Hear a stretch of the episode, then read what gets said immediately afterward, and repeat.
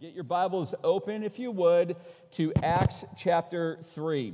And I want to encourage you to not only just open your Bibles, but open your hearts and let's see what God is going to say to us. And here's one way that I'm going to get you to get your mind going. I'm going to ask you a question. And here's the question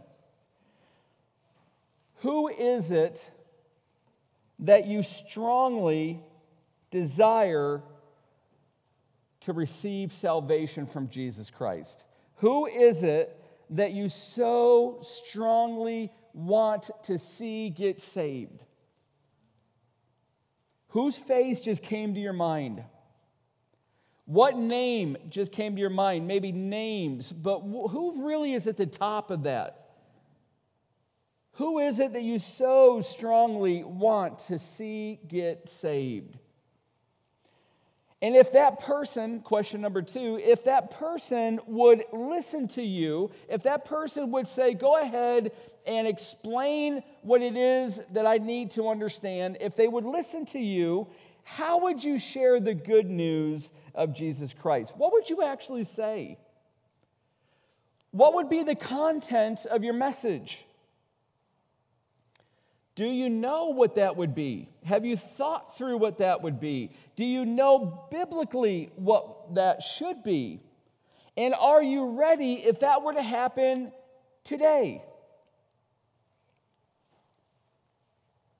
Who do you so strongly want to see get saved?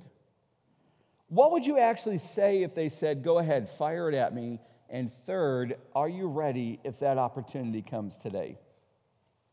What we're going to see in this passage is the man, the miracle, and the message. How's that? I alliterated it for you. It couldn't be more simple. And in fact, this is a very simple message the man, the miracle, and the message. And we're going to look at the man first. Now, get in your Bibles if you would. Here we go Acts chapter 3, starting in verse 1. Now, Peter and John were going up to the temple at the hour of prayer, the ninth hour. Intermission, pause, context Little insight this is three o'clock in the afternoon.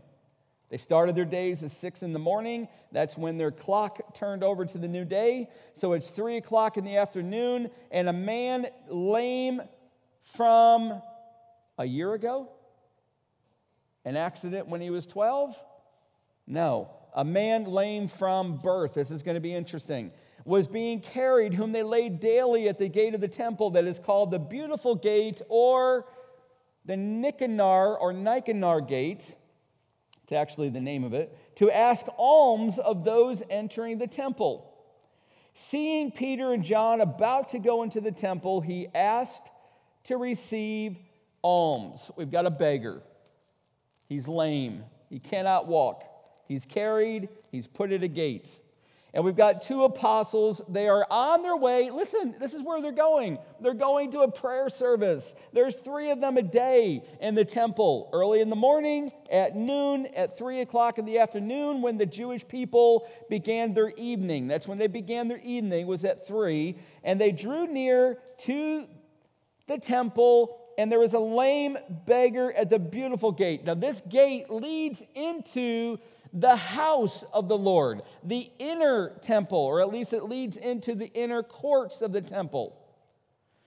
And the temple grounds the footprint of what they call it, right? The whole thing, the ground, the footprint, it's massive.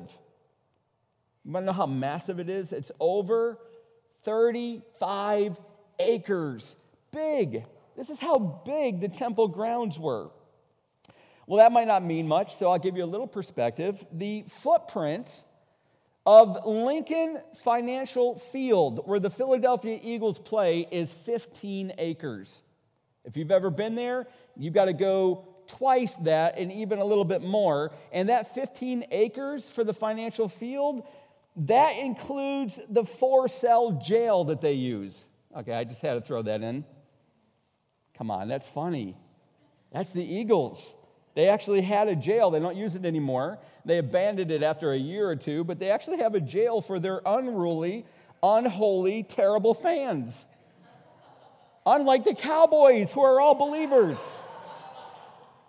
Here we've got an encounter that takes place at one of their many, the many gates of the temple, and it serves, by the way, the gates serve as the unemployment office and the disability office for those in need. That's how they function back in the first century. The sick, as well as those looking for work, would be at the gates, and foremen would go find their day laborers at the gates. They would pick them from the men or the women that were standing there. And compassionate people would support those who were unable to work because of a disability. So they would stay there, the blind, the deaf, the lame, and they would be given alms. They would be given money. So there was no better place. Now think about this. There's no better place for a beggar to set up than where people go to worship God with glad hearts. That's true, by the way, in inner cities where there are churches. So this man had never walked. He is lame from birth, verse 2. He's more than 40 years old, chapter 4, verse 22. Got to get that little detail. He's more than 40.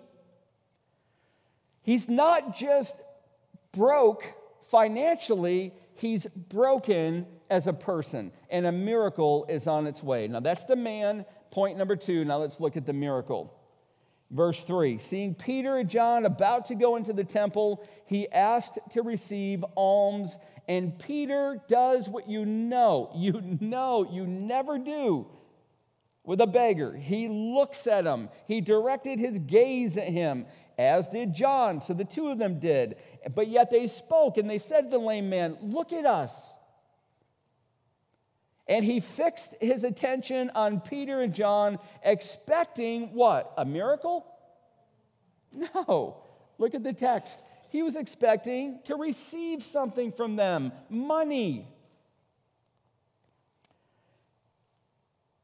Peter and John look right at him. Now, by the way, if you've ever read the book Under the Overpass, came out years ago, one of the better books that I've read two guys that lived homelessly for, on purpose, Christians, for I forget how many months, almost a year, I think.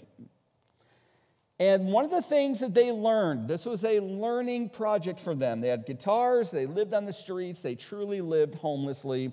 One of the things that they learned is that you, nobody wants to look at you when you're begging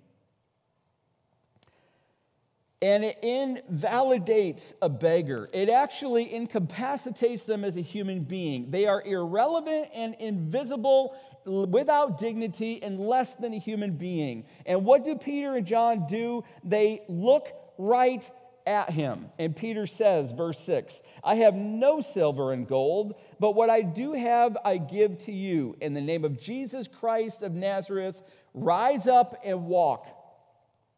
And he took him by the right hand and raised him up, and immediately his feet and ankles were made strong. And leaping up, he stood and began to walk and entered the temple with them, walking and leaping and praising God. Now, what you might not know, perhaps you do, is that nobody with a deformity is ever allowed into the temple.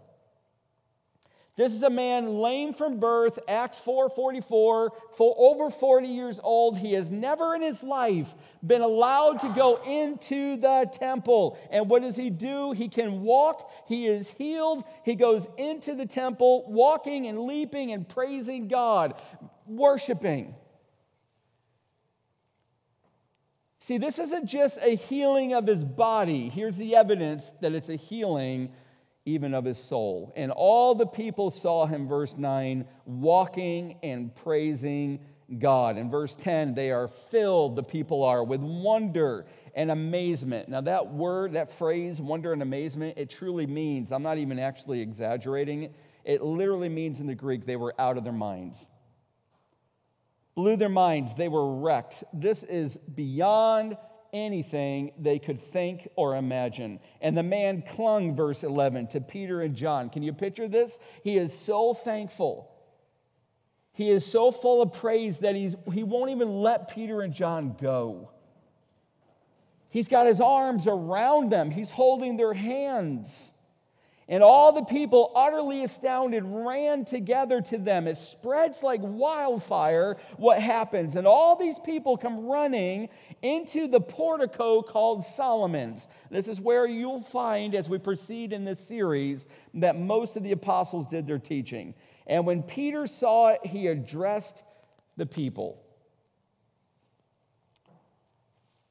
Now, we're about to move to the message, but you cannot forget or miss this point. Peter knew he had an opportunity to witness of Jesus.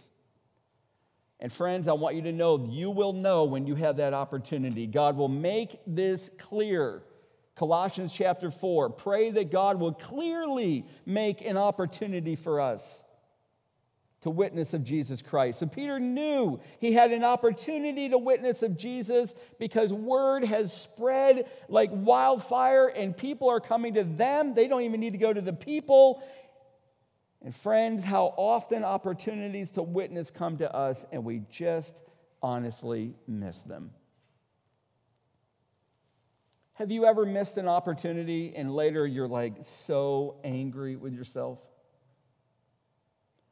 You knew, you knew God was setting things up. God was softening that heart. God was giving you a platform. He gave you an opportunity, and fear came in, and you did all the little dance that we all know and we all have done, and that is, well, maybe it's not right time yet. I'll wait a little bit longer and I'll do it next time. And yet it was an opportunity lost.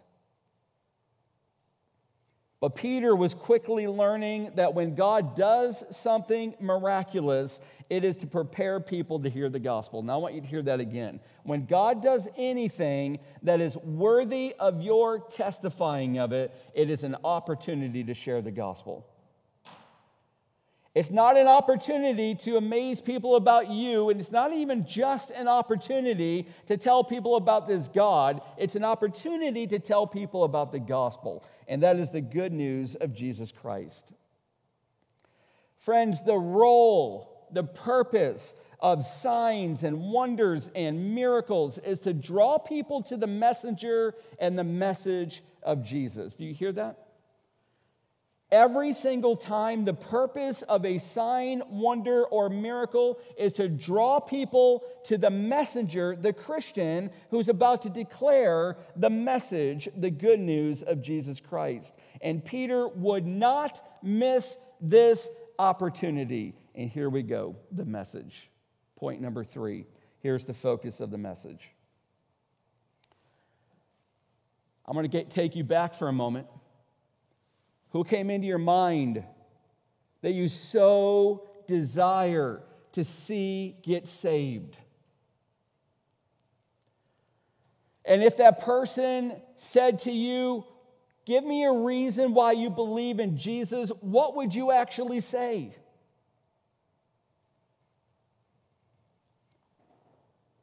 Here is what I would tell you, at least in this case for Peter, are three vital parts of every time we witness of Jesus Christ.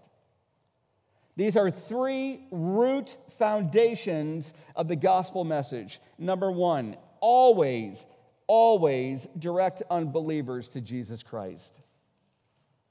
Always direct them to Jesus Christ. Look what Peter does, verse 12. Men of Israel, why do you wonder at this? Or why do you stare at us as though by our own power or piety we have made him walk? Verse 16, and his name, by faith in his name, has made this man strong, whom you see and know. And that faith that is through Jesus has given the man this perfect health in the presence of you all. Always direct unbelievers to Jesus Christ. There can be no effective, powerful witness of Jesus if you do not direct all glory to Jesus Christ. And by the way, I'm going to tell you right now, and I'm victim of this over and over, it is so tempting to steal some of that glory. It is an elixir that once you get a sip of it, you want more of it. That even when you witness, even when you're telling unbelievers about Jesus, there are ways to bring some of the attention to you, and you must not do it. You must resist that temptation and get all glory to Jesus Christ. See, Peter and John, all of these people are flocking to them. They are full of astonishment and wonder. It blew their minds. They are wrecked. They're looking at them like, wow, these guys are like super divine, godly men. All the attention was coming to them. And Peter and John could see it, and they got to turn it to Jesus. The lame man had no faith. So when we're talking about verse 16 and we're talking about faith in his name, let's just get it right now out in the open. The lame man evidenced zero faith. He didn't ask for a miracle, he was asking for money. He didn't recognize them as having been sent by God to heal his body and his soul. He just was looking for a payout. He had no faith. So, who had the faith? And the answer is G- Peter and John had the faith, who had witnessed the resurrection power of Jesus Christ. They remembered what Jesus taught them. They had hearts full of faith, and they asked God to heal this man. Here's what Jesus said in John 16 to Peter and John In that day, you will ask nothing of me. Truly, truly, I say to you, whatever you ask of the Father in my name, he will give it to you. They had faith to ask for the man's healing. And it might surprise you that in the Bible, and particularly in the New Testament, it is often the faith of the healer that is exercised on behalf of the sufferer. But faith itself is not the power that can heal anyone. Otherwise, you're going to leave here and you're going to feel either terrible because you, your faith is too weak to do anything, or I've got to muster up my faith. I've got to grow my faith. I've got to get stronger faith so I can do miracles. That's the wrong theology. It's not faith that is the power that can heal anyone or save anyone. That's the mistake of what is right now raging all over the world. America exports it. It's called the Word Faith Movement. It's in Africa, it's in South Africa. And the Word Faith Movement believes that, I'm going to quote them faith is a power force with the ability to affect natural substance. Kenneth Copeland goes on God cannot do anything for you apart or separate from faith, for faith is God's source of power. They actually believe that when God created all of creation, he dipped into this substance called faith, and that was the intermediate power agent that he could bring everything into existence. Faith is not the power, God is the power.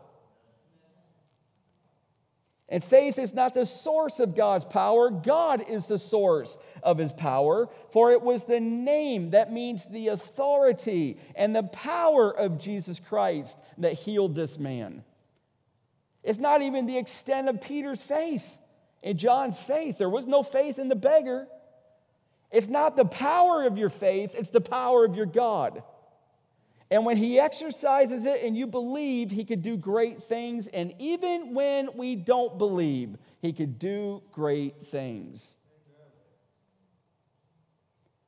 It's no power of Peter and John that healed this man, but the power of Jesus, whose name, by the way, means Yahweh saves. And when we witness to people, the one that's on your list, the one you so desire to see get saved, and maybe it's one of your parents, maybe it's a sibling, maybe it's a coworker, maybe it's a child, but if that person's on that list, do you actually know what you're going to say? Well, the very first thing that Peter and John shows us is get everybody to Jesus.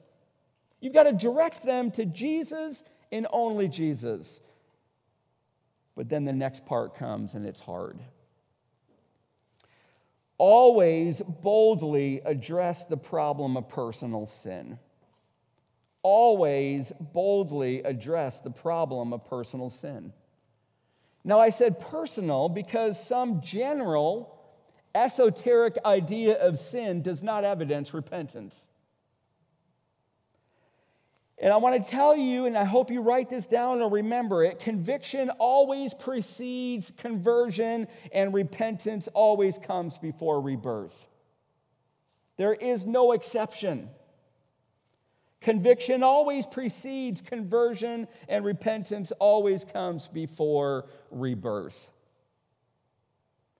And unlike Peter, modern Christians, too many of them, tiptoe around the matter of sin and guilt. They don't want to offend anybody, they want to do a soft sell. So they speak of how special people are and how much God wants them to reach their full potential and give them their best life now. But I'm going to tell you the bad news of sin is necessary to hear before the good news of salvation can be received. The bad news of sin is necessary to hear before the good news of salvation can be received. Now, let me just tell you for a moment, and this isn't really actually part of the message, but I want to encourage you to go back and study this and overlay what I'm about to tell you on this.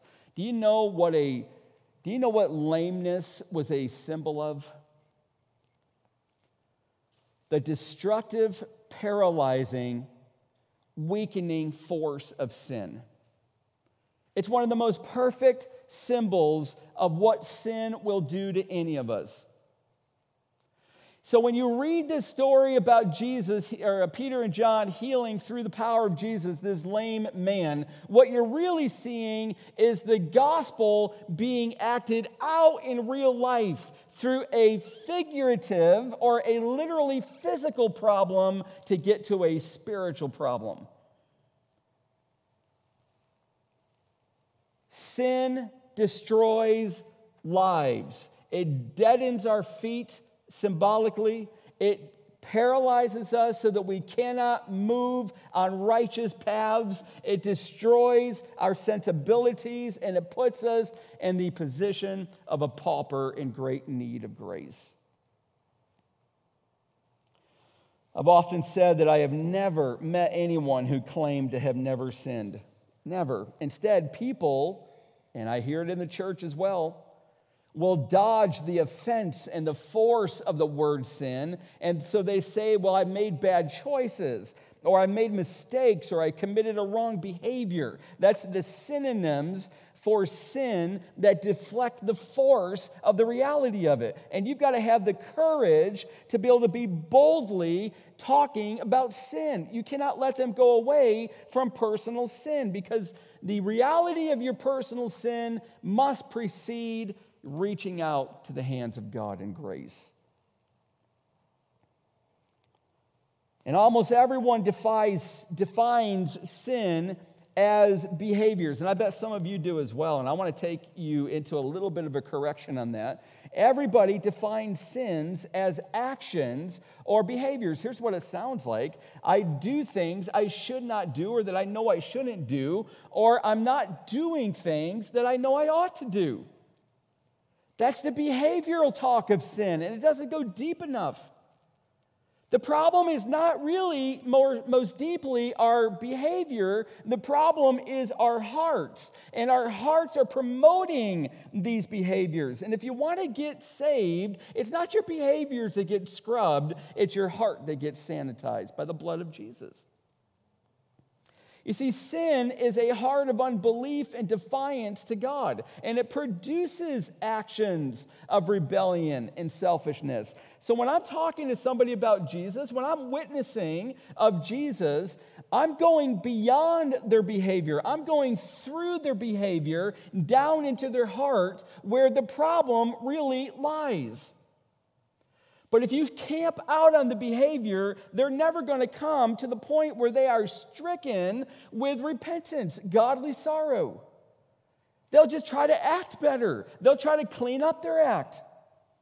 They'll feel a little bad for what they did, but they won't feel bad for who they are. And the gospel needs to get them bankrupt so that they will turn to the one who will make them rich. We've got to address the problem of sin, and Peter does it. Look at verse 13. The God of Abraham, the God of Isaac, the God of Jacob, the God of our fathers, glorified his servant Jesus, whom, oh, this is hurtful. Can you imagine being in this audience listening to this sermon? Whom you delivered over and denied in the presence of Pilate when he had decided to release him. But you denied the holy and righteous one and asked for a murderer to be granted to you. And you killed the author of life, whom God raised from the dead. These are hearts that defied God, that rebelled against the very servant God has sent to save them. See, what Peter's saying is God glorified Jesus, who proved who he was by signs and wonders and miracles, and you saw them. And instead of submitting to him and instead of believing in him, you rejected him and you handed him over to be crucified. But listen, God raised Jesus to life.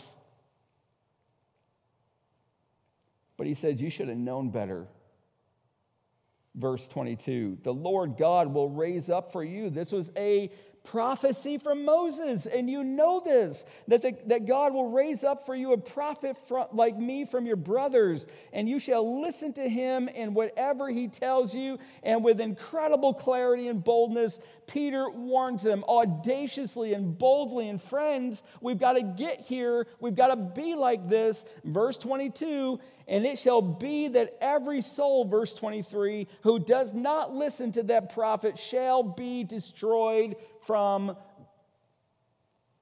the people. When's the last time that you warned somebody of the eternal sufferings of hell? You cannot soft sell the gospel. And you cannot placate people into conversion. And unfortunately, hell has disappeared from the pulpits of American churches, yet no one in the Bible, I hope you hear this, no one talked about hell and the certainty of it and the horrors of it more than Jesus. Nobody in the Bible did. And friends, if you reject Jesus as your Lord and Savior, and that means anybody that's here right now who is living in that rejection, or anybody watching this on your screen who is living in rejection, Jesus, and if you die in that rejection, Jesus will throw you into the lake of fire, Revelation 20. And you will be there for eternity in a place of unceasing torment. And if Peter ended his message there, and if I ended this message here, then it would be one of the worst messages ever preached. But Jesus, or Peter rather, nor I are going to end there. Point number three, and this is the final one. Always offer the promise of God's grace if they will repent. Always offer the promise of God's grace if they will repent. Verse 19. Repent, therefore, and turn back that your sins may be blotted out, that times of refreshing may come from the presence of the Lord, and that he may send the Christ appointed for you, Jesus, whom heaven must receive until the time for restoring all the things. Can you pay attention for a moment, verse 19, to that word blotted? And you need to know that ink back then did not have acid in it like our modern ink does. So it could not etch into the parchment. And so you can easily wipe it off. And this is how they reused parchment. They did it all the time because it was so expensive. All you had to do was wipe it away. And Peter is telling them that even though they rebelled against God, even though they put him to death, he will forgive even that if they repent, he will blot their sins out as if they never sinned. They will be filled with refreshing hope as Jesus will one day return. This is the eschatological hope that Peter mentions. And he's going to restore all things in his kingdom, and they will live forever with him. See, this is what people need to hear once you direct them to Jesus and you boldly show them their personal sin. You cannot leave them there, even though you are a great rebel of God, even though your heart is full of defiance to God. God still loves you and He's making a way for you. And if you will repent, there is refreshing that will come to you. There is hope, and that will be blotted out of you. But, friends, I'm telling you right now, Christian brother and sister, you cannot promise anyone the grace of forgiveness if they will not repent and turn from sin. You dare not do that, for repentance is the fruit of godly sorrow and the terrible realization that my sins, Tim Ackley's, my rebellion required Jesus, the Christ, verse 20, the anointed one, to be crucified. I put him on the cross. And you put him on the cross. If we're going to be witnesses of Jesus, then we've got to tell people the good news of his salvation. And we've got to trust that God, number one, will create opportunities to confirm and validate you and the gospel message. He will validate you, the messenger, and he will validate his message. You must have faith in that. So, what do you do? Be faithful to direct people to Jesus, not to more effort, not to good works, not to, hey, you got to come to church. That's all great to say, come to church and invite them, but you're the one God is sending to them. So direct them not to Tim Ackley or Matthew Millen, direct them to Jesus Christ. He is a much better Savior. And boldly address their personal sin, for there is no salvation without conviction or repentance. But don't stop there. You've got to offer them the promise of God's grace if they repent.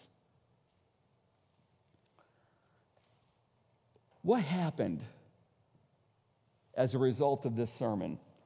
Look at Acts 4 4 for a moment, if you would. This is just Peter witnessing. And he's doing it through the form of preaching, but you and I, we do it the, through the form of talking with people all the time.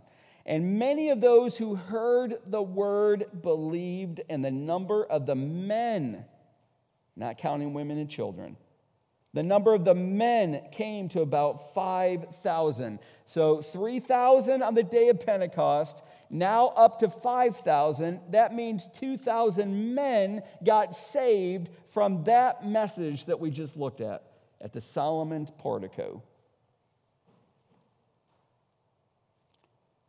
Just imagine what God can do through you with that person that came to your mind who you so strongly desire to see get saved?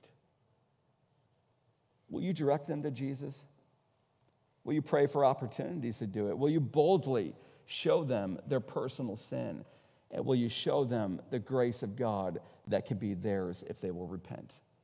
That's how you witness of Jesus. And it takes the Spirit filling you to do it right. Amen? Let's pray for that. Father, I thank you. Lord, for Peter, I thank you for John. Lord, even though John seems at this point to be a silent partner, I can imagine John was probably praying the whole time that Peter was preaching. I'm sure Matthew, Pastor Matthew, Pastor Kyle do that for me. I do that for them. Lord, this is what we do for each other. And Lord, he had the opportunity to preach, and he had the opportunity to witness. And you gave him that opportunity through a miracle because signs and wonders and miracles always prepare people for the message. And that message was amazing. Lord, he directly, he, he directed them to Jesus Christ. He would not take even an ounce of the credit, not even a little bit of the glory. He would have nothing of it. He gave it all to Jesus. And he boldly told them about their personal sin. But he did not leave them there. He showed them that times of refreshing and blotting out of sins can come to anyone who repents. Father, would you give us that courage? Would you give us that clarity for that person that came to mind that we so, so want to see get saved? Would you give us the opportunity? Would you let us direct them to Jesus? Would you let us have the boldness, Lord, to be able to confront them lovingly on their personal sin? And will we promise them and show them that times of refreshing will come to them, that you will blot out their sins? And may we have stories to tell how you are filling us with power and boldness and opportunities, and people are coming to know Jesus. May that be what we see at Cornerstone Church.